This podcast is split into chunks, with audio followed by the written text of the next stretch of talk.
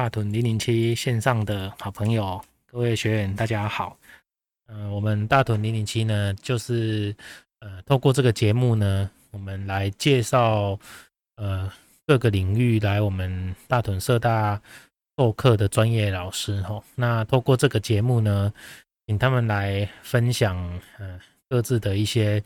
教学成果，还有自己呃钻研的领域哈。有哪些呃值得来跟大家分享哈？还有就是呃参与的，或者是说嗯呃执行的一个过程当中哦，那有哪些成果哦？那我们也是希望说透过这个节目来跟大家分享。不过呢，今天哦非常特别，应该是番外篇哦。我们特别邀请到一位都是重量级的人物哦，是我们。台中私立大理高中的校长，为什么会访问他呢？我想让朋友哈，有些可能不知道哈，那有些可能他非常非常熟悉的哈，因为我们大屯社区大学哈，从呃当时我们县市还没合并前哈，当时呃台中县屯区社区大学校本部就设在我们的呃县立大高中里面。那县市合并之后呢，也非常谢谢哈，就是市府的。嗯，一致的支持哦，也是用这样的一个呃办学的方向哦，把这个校本部设在我们的台中市立大理高中。那呃，今天呢，我们就是邀请到我们市立高中的大家长廖明乐廖校长做一个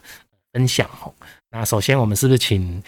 校长来简单的自我介绍一下？谢谢。好，呃，谢谢主持人。呃，各位学员、各位听众，大家好，我是台中市立大理高中校长廖敏乐，很高兴今天有机会嗯参与今天这个节目哈，来跟大家分享一些心得。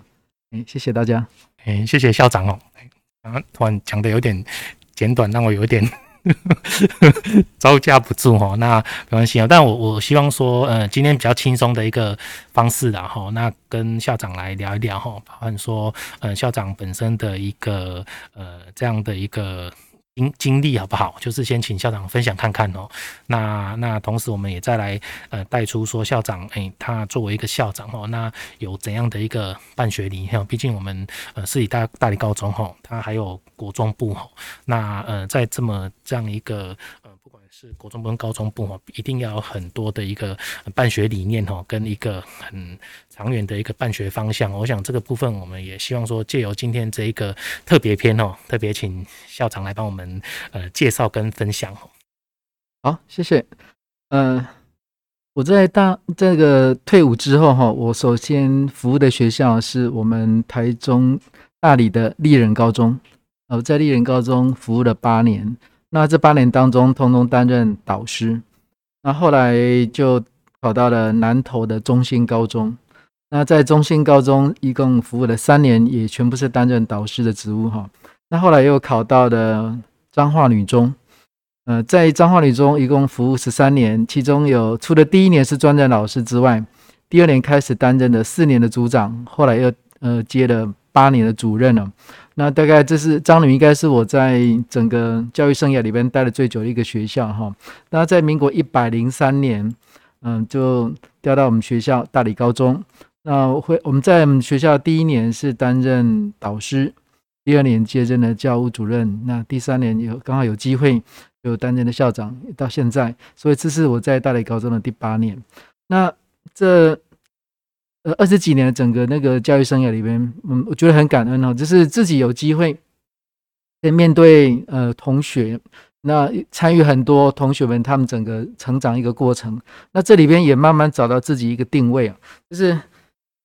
呃，我们透过我们的一些努力哈，可以让同学们他们整个有一些改变这样子，所以这是我在呃这个过程当中里边最最欣慰一点哈，谢谢。在整个教育的生涯里边哈，呃，尤其在接任校长之后，大概有有两个一个有自己的一一个想法哈。第一个是，呃，我们面对这么多不一样的一个学生来讲话，我们要第一个要抱持一个什么样的原则？我的想法是。四个字：适性扬才。我常常跟同仁在有时候在开玩笑的讲说，我从彰化女中调到我们大理高中，是从天上来到人间哈。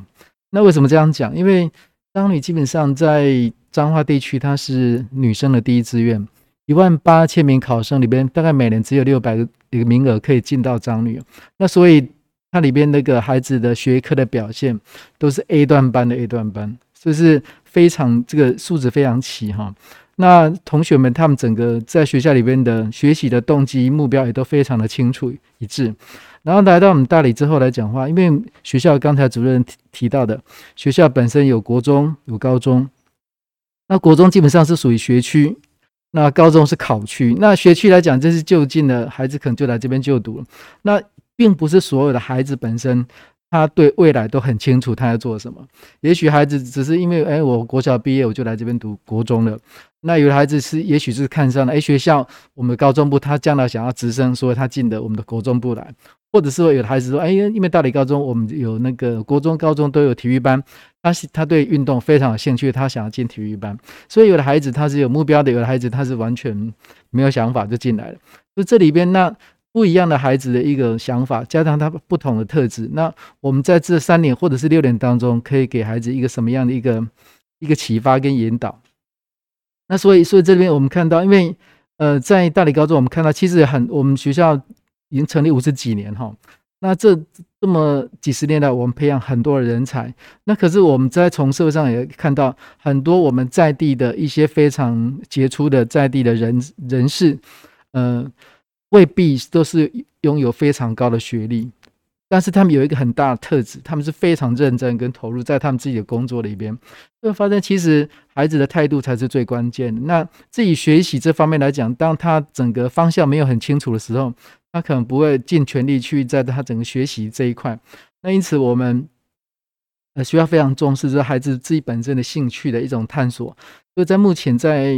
呃国中阶段，我们有在利用弹性课程这里边，我们。有做用这个全校一种分组哈，大概如果同学对整个那个考试升学这部分呢非常有有兴趣的话，那么我们是会有那种学术班。那如果是他对未来他也许要选择念高职。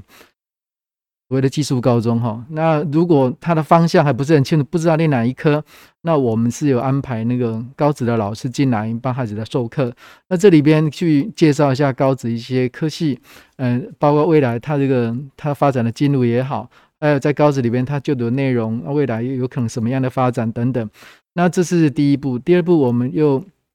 安排很多的讲座，一些达人入校。呃，进来跟孩子座谈，在这里边，我们辅导师也会特别安排，有的是家长，有的是校友，还有很多是业界一些很多这些职人达人，跟孩子们来分享他们在各行各业里边一些他们的甘苦跟心得，那让孩子在未来他在选择呃科这个将来哪哪些科的群科的时候，他有一个比较清楚的方向。那接下来我们还会再做第三步，就是带着孩子们到企业去参访，或者到高中子去参访。那这里边让孩子本身可以对未未来他想就读的学校有更清楚的一个方向哦。这是在国中部分。那高中来讲的话，我们学校还有一系列的讲座哦，包括带孩子参加一些大学博览会参访，呃，很多校外的教学等等。那这里边无非是让孩子有很多一种讯息刺激哈。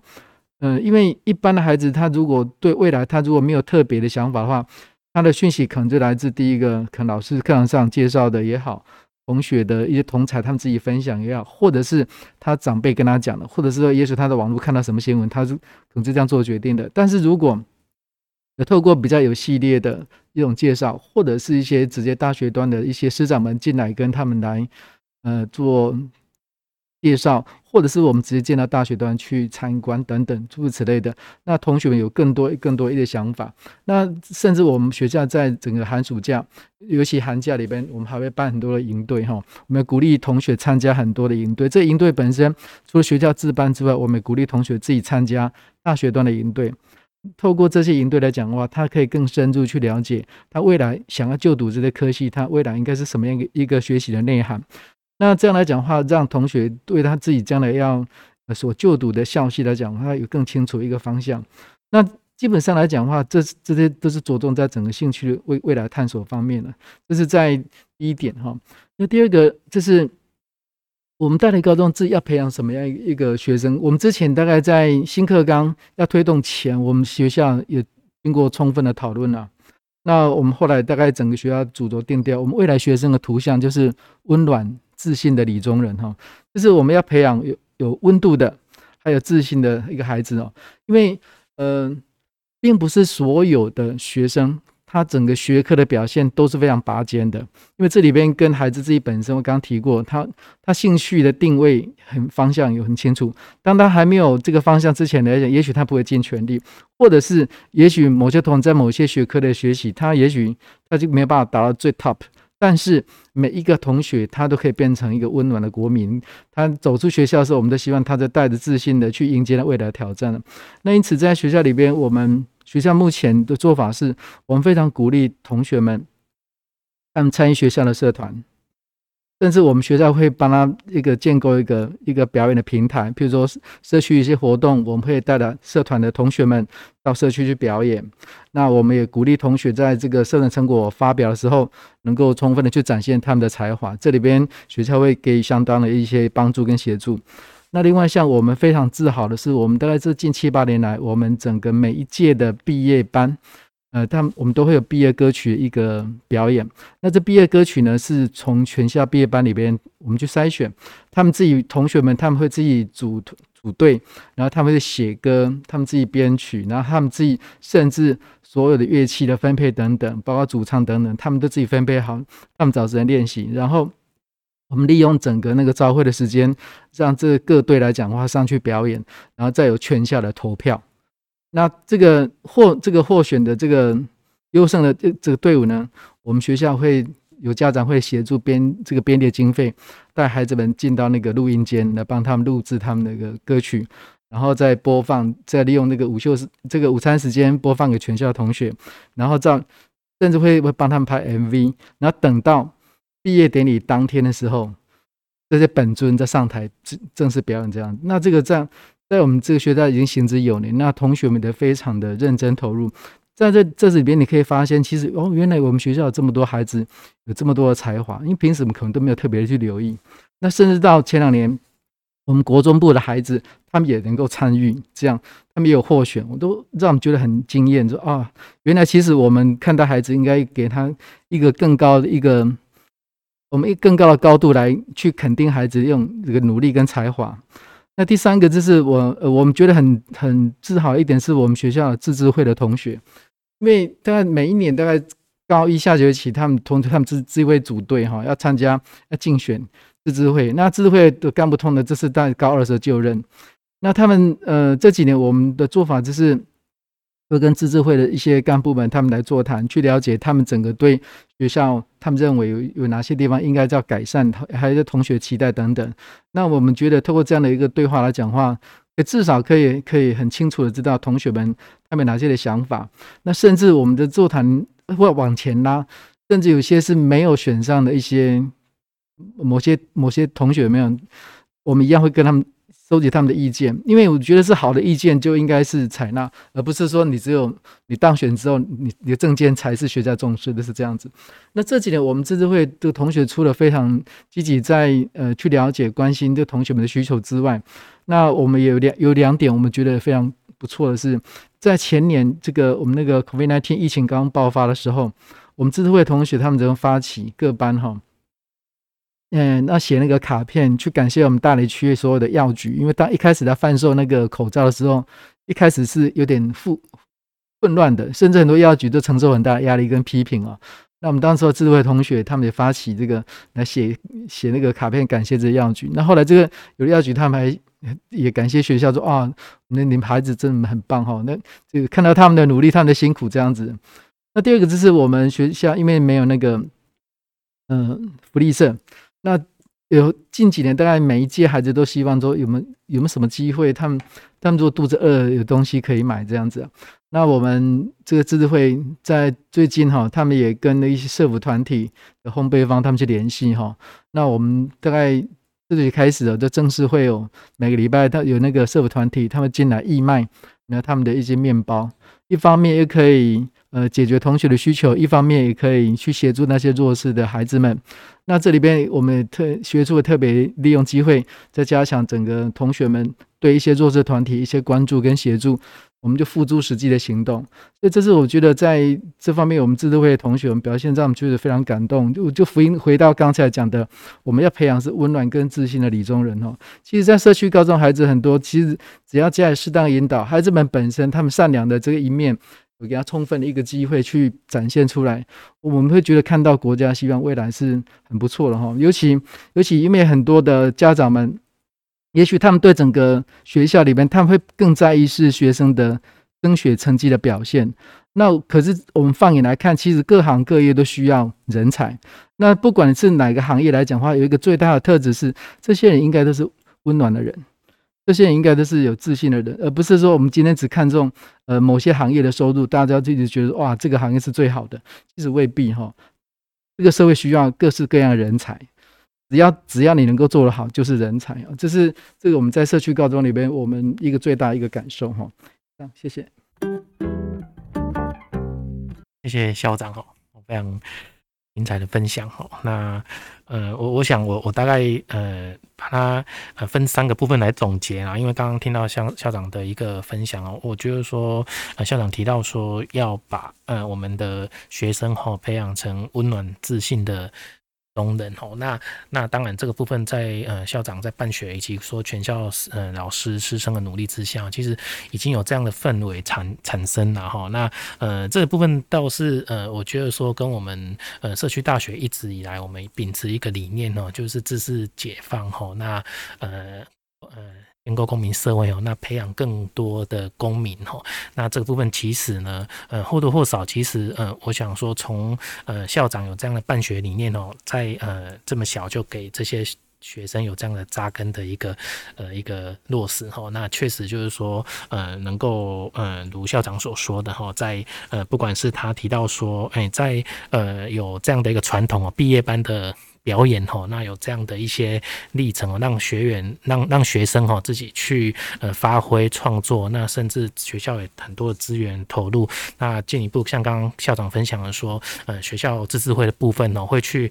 呃呃呃透过这样的一个自治会的一个运作跟组织吼，来呃关心周遭，甚至关心学校，那进而去。关注我们呃，也许是呃更重要的一个呃社会议题哈。我觉得这个部分呢，就如同校长刚刚最后所分享了，他呃不是只是单单去说哦，我可能在呃学业上的一个呃，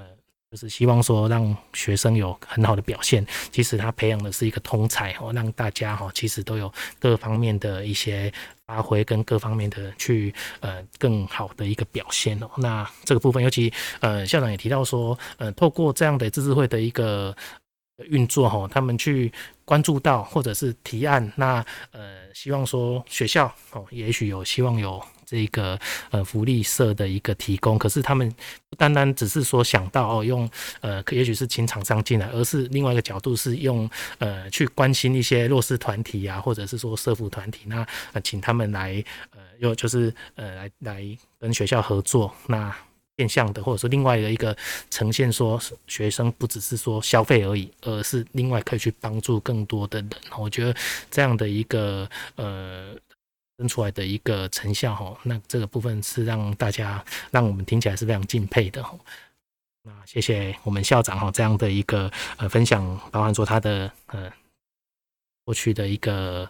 经历哈，还有他自己就是在担任校长之后，那希望把我们大理高中经营成怎样的一个学校？好，那当然我们就进一步来跟校长。就是在请教，然后就是刚刚校长有说，在一百零三年哦，回到我们大理高中这边哦，来呃，等于是回到学校里面。那呃，事实上我们大大屯社大哈，呃，我们在呃九十二年就已经在这边哦。那九七年我们弘光科大来接办，那一直到现在哦。那当然就是说，呃，我们也希望呃来听听看校长对社区大学这样的一个。办学的一个呃，我我我也想问看看校长说，到底是把它认为是一个组织呢，还是说是一个办学场域哈？那也请校长分享，因为呃，就我的我个人的感受然后，因为呃，过去也常常跟校长有一些会议，或者是在跟他各方面的请教哈。那我觉得校长真的非常支持我们社区大学的一个办学哈。那包含说呃，在呃硬体上面的提供哈。教室啊，然后甚至有相关的一些呃需求，那可能都很快的指示我们，向我们的窗口总务处这边来协助哈。那同时也非常关心我们社大业办学状况哈，包含说，嗯，也许这两年可能刚好遇到疫情的关系，那相关的一些配套措施措施啊，还有我们可能学员的相关的需求，其实从校长在呃跟我们的互动当中，都可以感到说，校长感受到说，校长对社区大学其实呃他也认为说这样的一个呃呃，应该说。可以跟呃民众啊，或者说呃提供学校这样一个一个空间吼，那也许是呃可以更有更多的一些可能性然后，那所以是不是也请校长来分享看看？谢谢。谢谢主持人。呃，我刚就任时候，社区大学我的印象就是。是学校既有的业务，就应该把它推动，就是这样子而已。那但是后来在上这一两年之后，跟我们这个我们总监这边的互动，加上我们对社大这个学员的观察，后来发现其实社区大学对整个社会的贡献是很大。因为就就从政策面来讲的话，嗯、呃，整个部里边、局里边，他们是要推动终身学习，哈，就是希望我们的国民在活到老学到老。因为其实单独的回想一下，我们在当学生的阶段，如果撇开考试这个事情之外，其实学习是一件蛮愉快的事情。因为考试是一个必要的，呃，所以我们会有压力。那社区大学基本上它没有这种这么硬性的考试啊，所以他们同学是学员是自发性的进到这个教室里面来，来认识这里的老的老师的课程跟同学没有。那这里边其实观察社大学员们，其实他们有。很多是真的是面带着微笑在进行他的他的学习这个过程，去享受他这整个学习这种历程哈。那那这个社大讲我们的观察，一方面可以，因为目前我们社大里边至少一百多门课以上哈，这个也就是我们事实上呃这个我们这个社大这边也非常用心的哈，网罗这么多这么多多才多艺的老师，让他们有一个舞台。呃，可以来来发挥哈。那一方面来学员来讲的话，他们也可以拓展他们的生活经验，他他们的生活还有一些技能。而且我刚刚提到，他们可以认识很多的朋友。那像社大还，他还我们的大屯社大还有一个公共议题跟在地文化议题等等，没有，是呃推动整个公民的教育。那我觉得就就这些我们的另外一个侧面观察来讲的话，嗯、这些学员本身哈。如果从社会角度来看的话，一方面就是他们晚上他们就会会来这边了。那你从正面看，他们可以学到很多东西，他们交到很多朋友。从负面角度来思考的话，可以解决很多、减少很多社会的问题。你想想这么多人，因为我们的社大学员其实蛮多的，大概有八千将近一万人哦。那有这么多的民众，如果他们晚上都没有什么事做，要么就看电视，那如果去外面呢，喝酒、交际、应酬等等。又不晓会造成多少事情出来，也许是社会问题，也许是家庭问题，也不一定。但是他们走到学校里面来，他们进到课堂上里边来，他们学习很多很多他们有兴趣的东西。而且我们观察里面很多的学员，他们在经过课程之后，他们认识很多的朋友之后，他们甚至会结伴在挑。那我们下一期要再报什么课程？就变成他们一，他们这个这学习是持续性的下去，从这门课程换到另外一门课程，而且更重要的是这里边他们也。也非常非常享受这里这个过程。那我们观察到，上社大里边，它有很多的志工，因为他们这社大整个这个这个人数非常庞大。那这个总监这边也规划，有很多需要人力协助的。那像我们最近这几年那个疫情爆发来讲话，入校要体温量测，哎，很多体温量测这些这些学员，他们自己跳下来当担任志工。那我们发现，其实这是一个非常了不起的一个一个。一个付出啊，因为他明明是他还是来学习，为什么他还愿意提早来，而且的担任这个这样的一个工作？所以其实其实这里边我们看到很多人，他因为透过整个社大课程里边，他感受到他在这里成长，甚至他认同整个社大这个这样一个一个学习一个氛围哈。那所以我觉得这是一个很棒的一个过程。那就学校端来讲，我们我们也知道有很多的学校基本上他们是不太欢迎社大，就是。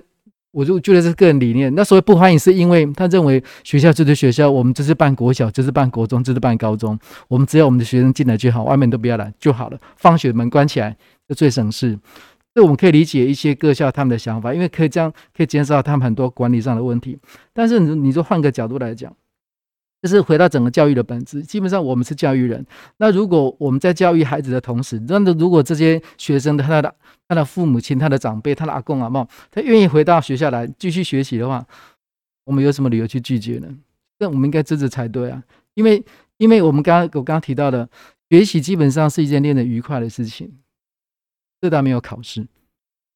很有非常有趣，而且你课程这么多，你可以挑，你挑喜欢的，也许是文艺性的，也许是学术性的，是语言类的，是健身类的，很多类很类就挑你喜欢的嘛。那同学学员基本上他进到这里面来，他是挑他有兴趣的课程。那所以这里边，我觉得对他们来讲是，他基本上真的很想来。那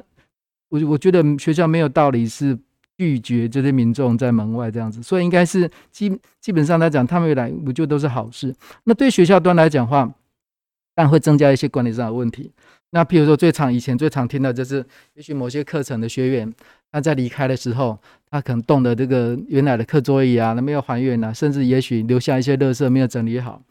那我们这几年的做法，就是因为其实社大的同仁也很用心，他每每天、啊，大概都会到我们总务处来。请问一下，那前一天我们那个有没有一些学员给学校造给学校造成一些困扰啊？那如果也许某些教室也许这个环境没有整理好，那我们会透过这个社大同仁在跟那个开课的老师再提醒。等下次他们在上课，那老师那个老师就提醒他学员。我觉得这这个就是终身学习一个终身教育一个一个特质嘛。因为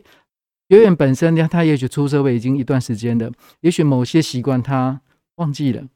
那我们就经过这样的学习，所以其实如果在社大上过比比较多期的学员来讲，基本上他们很多规矩，我们讲规矩好了，他们应该都非常的好。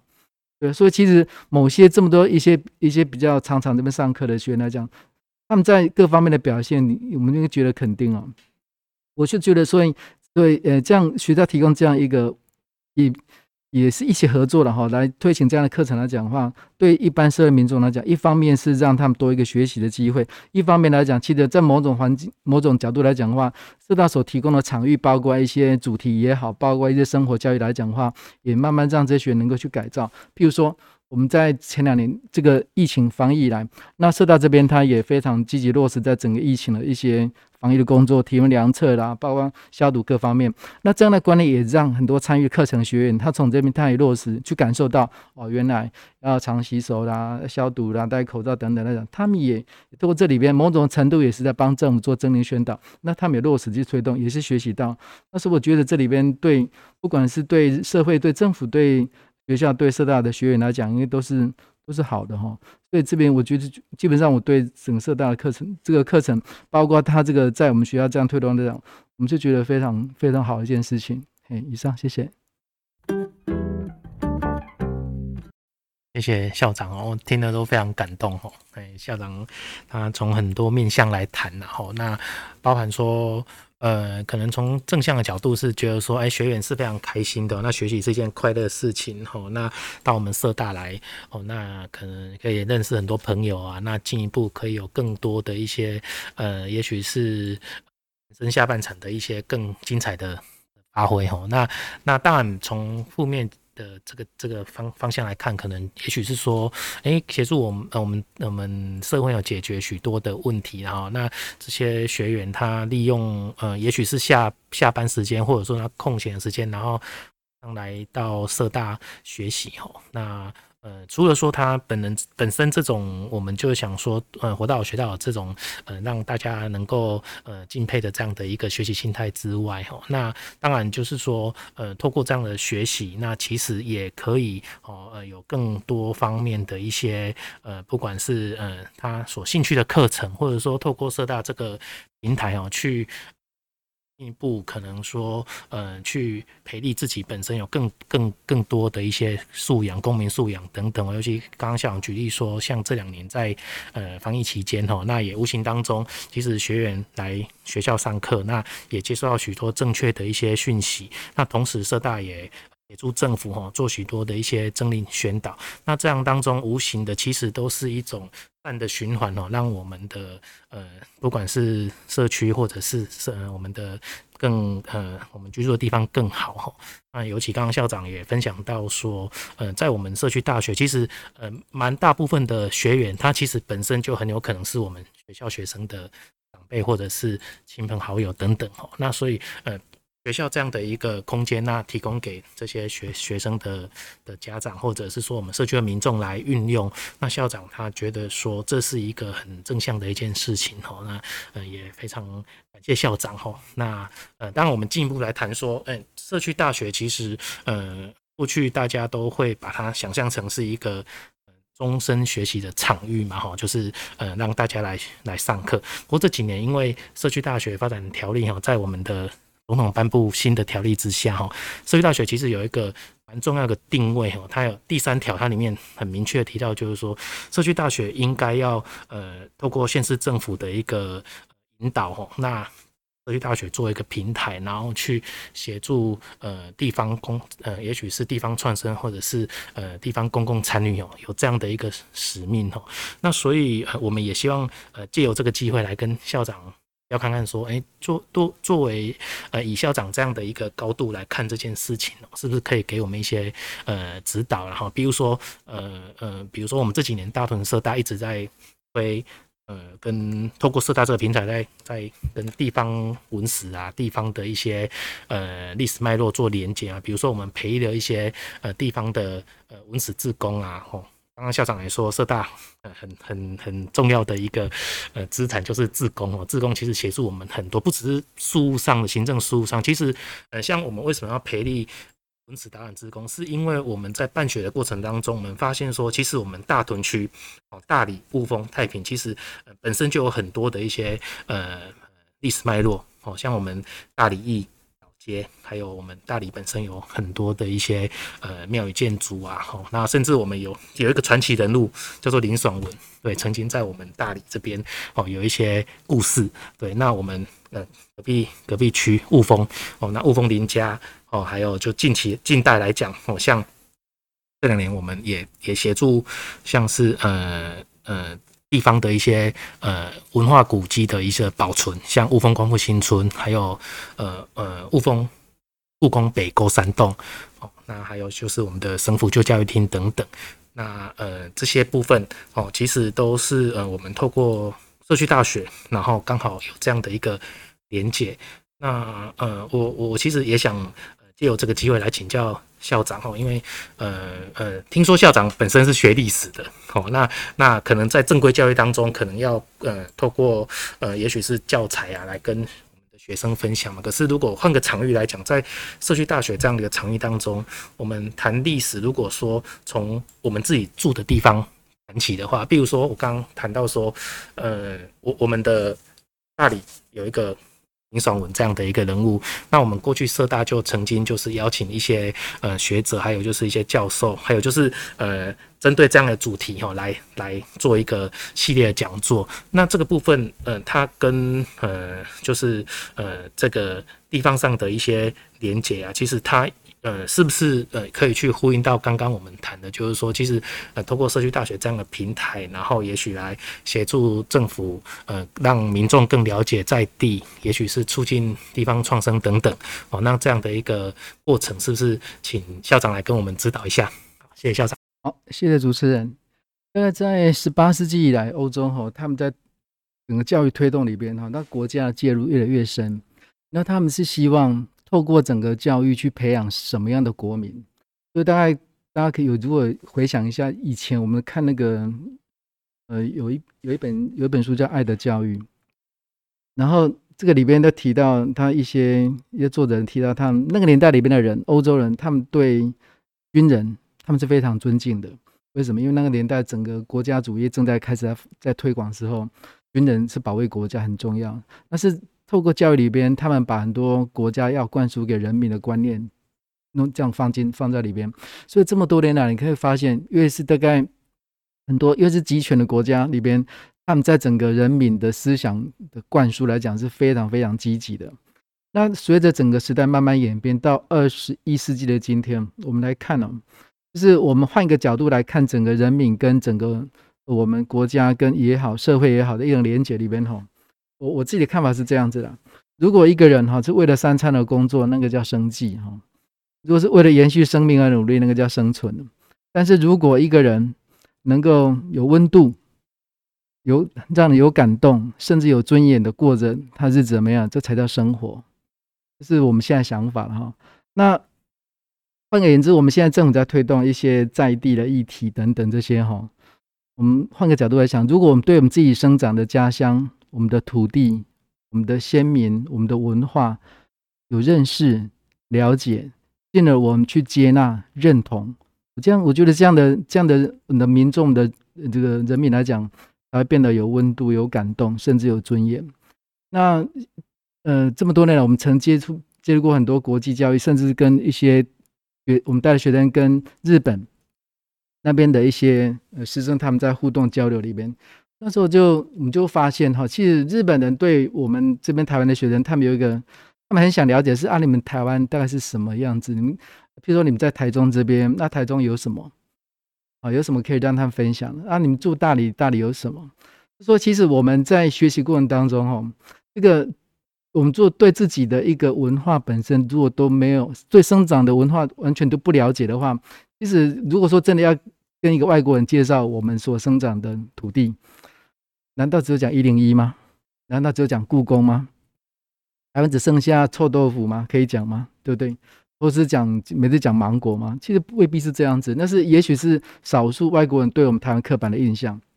但是我们自己在地的人，我们对自己生长家乡，我们自己的认识吗？未必是一定是都会区的一些他们的文明的成果才是代表台湾，不会是这样子。嗯、换个呃，我们换个角度来思考一下。各位，我们各位学员、各位听众，吼，你们小时候会嫌自己的妈妈很丑吗？没有，所有的小孩子他不会觉得自己的妈妈丑或是不丑，他就是妈妈。我觉得需要你，就是这样子。那你慢慢长大，也许你随着你的一些价值观进来，你会知道哦，女生怎么样才是好看，才是不好看。但是我们怎么看自己的妈妈，就是全盘的接纳，就是这样子。文化，尤其是本土啊，对我们来讲，我觉得那就是我们的母亲。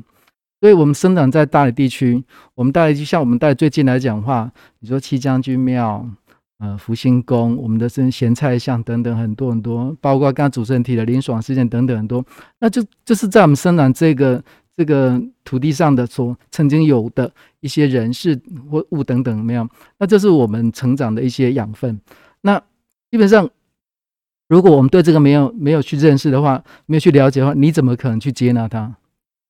所以，如果没有这样的一种接触、接受、跟认同、跟感动的话，那所以我们对整个我们台湾的认识就回到大家传统的台北一零一啦、故宫博物院啊，也许是什么芒果冰啊，或者那些就是那些东西可以讲而已。那那所以你你身为一个台中人，对台中基本上是陌生的。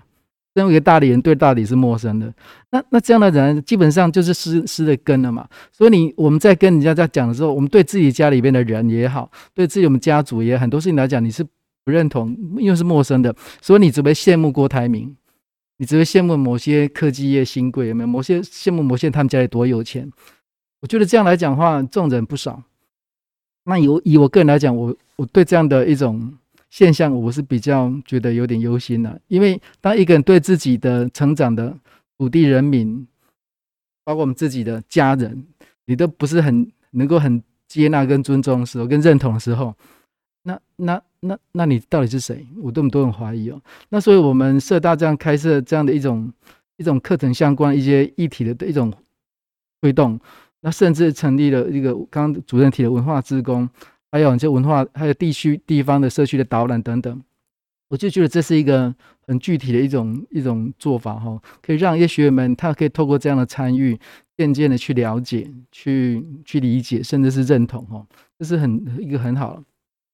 那另外在公共议题方面，因为在整个民主时代哈，有很多东西是很多事情是要大家的呃参与跟了解，这样才能够有一个比较理性的对话，因为否则的话，这是变成。变成单面的一种宣传，那基本上这是大概是比较集权国家的做法。那我们当然是希望很多的议题是透过大家的讨论，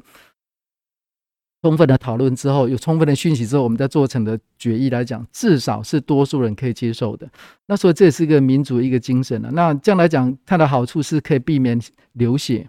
那而且另外一点是，也可以让更多的。这个民众来讲话，没有他们因为透过透过这样的一个过程里面去了解自己跟社会的连结，牵一发而动全身哈，而不是只是在意自己生活、自己物质生活的满足单方面而已。所以这里边，所以像这几年我们社大办了很多的一些活动，甚至很多讲座，公民的参与也好，包括一些像这几年一些新课纲的推动。我们我们社大这边也办了教育论坛等等，让很多的学员有机会他了解一下新课纲它的推动，它大概是一个什么样的内涵，为为什么会这样的改变？对，那我是觉得这样来讲也是一个一个很好，让有更多人可以参与哦。所以基本上我觉得，呃，社社区大学虽然是政府的一个一个基调，但是这个它基本上它就有它一个一个存在的价值，而且目前我觉得也做得非常好，这是我们对社大人觉得很敬佩的地方。这样，谢谢。谢谢校长的分享哈，也谢谢校长给我们的肯定然后，那当然就是说，我们做这样的一个在地议题哈，我刚刚校长提到说，哎，我们呃如果连自己住的地方、自己生活的地方都不清楚的话，那我们。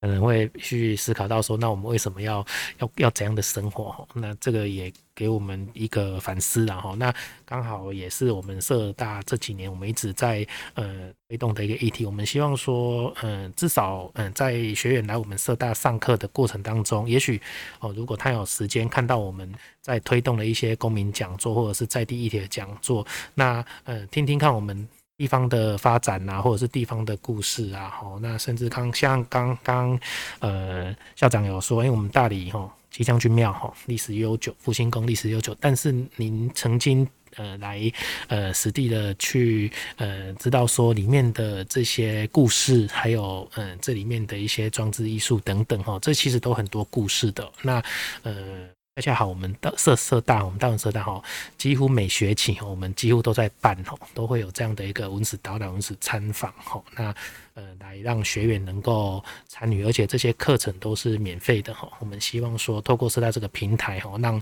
更多的人认识在地哈，来了解一些地方文化哦，甚至风土民情等等。好，那当然就是说，呃，也感谢校长哦，给我们这样的一个个一个分享跟回馈了哈。那当然，我们刚刚也在一开始也听到说，呃，听呃听校长分享说，在学校在这个呃，不管是学生的经营。或者是在学生的培育当中，其实，在寒暑假都有很多的一些营队嘛，吼，或者是一些一些社团的进行，吼。那呃，事实上，我们大理大屯社大，我们也有一些呃寒暑假有一些呃社团在在。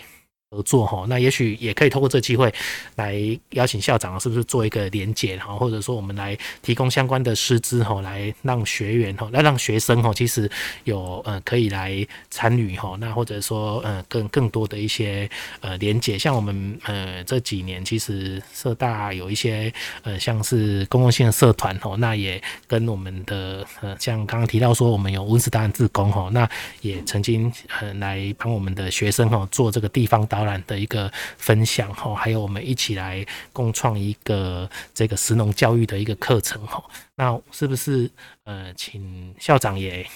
呃，你看看哦，是不是说有没有更多的机会呢？那在您的这多年的观察之下，那是不是呃，学校跟跟社大也许有其他的一个发展的可能？谢谢校长。好的，嗯，谢谢主持人。其实就整个社大，我刚刚提到，目前我就了解来讲，社大至少一。至少一百多门的课程哦，所以是师资是非常的充裕跟充沛哈。那以学校来讲的话，因为就学校除了一般的正规的课程之外哈，我们还有社团，啊还有营队的需求。那其实这几年在这几年当中，我们嗯有很多社大的老师，事实上已经支援我们的学校的社团了。那包含这个在园艺环境方面有尤南轩老师，那本土文化研究方面有吕永燕老师、李静儿老师，那还有谢文贤老师的文化导览等等。那我就觉得，呃，这样这样这样的课程。进呃这样的师资进到我们的这个社团里面呢，丰富我们一些学生社团一个内涵哦。因为有有些这个这几位老师，他们真的是有学有专精哈，那可以弥补我们自己老师的不足。而而且这些课程这些社团来讲，同学非嗯欢迎度也非常高哈。那另外其实嗯，在我们学校自己本身近几年来，我们也有老师嗯来在社大里边参与一些课程的开设，这里边大概到目前都还在开设有那廖素珍老师一些舞蹈方面的一种课程，那林子野老师的羽球课程，还有谢旭昌老师这个手机应用方面的一种的课程，还有朱淑敏老师的这个登山素养养成方面的课程了。那其实我是觉得这样的互动就是。我觉得能够结合社大的人力跟我们自己学校的老师的人力哈，能够提供给学生跟学员更多一个学习环境，这是一个很好。那未来我当然也非常期待我们这个未来我们跟社大有能够有更多一些呃课程跟师资方面的一个互动哈，包括应对方面呢，这是我非常期待看到哈。那如果未来有需要的话，我们到时候到时候再请社大的跟我们协助。谢谢，以上谢谢。谢谢校长哈。刚一开始就提到了哈，就是呃校长真的对社区大学他有呃不同的想法哈，尤其是呃可能有部分一些呃在呃对社区大学的一个呃办学场域当中哈，我想在校长的角度里面，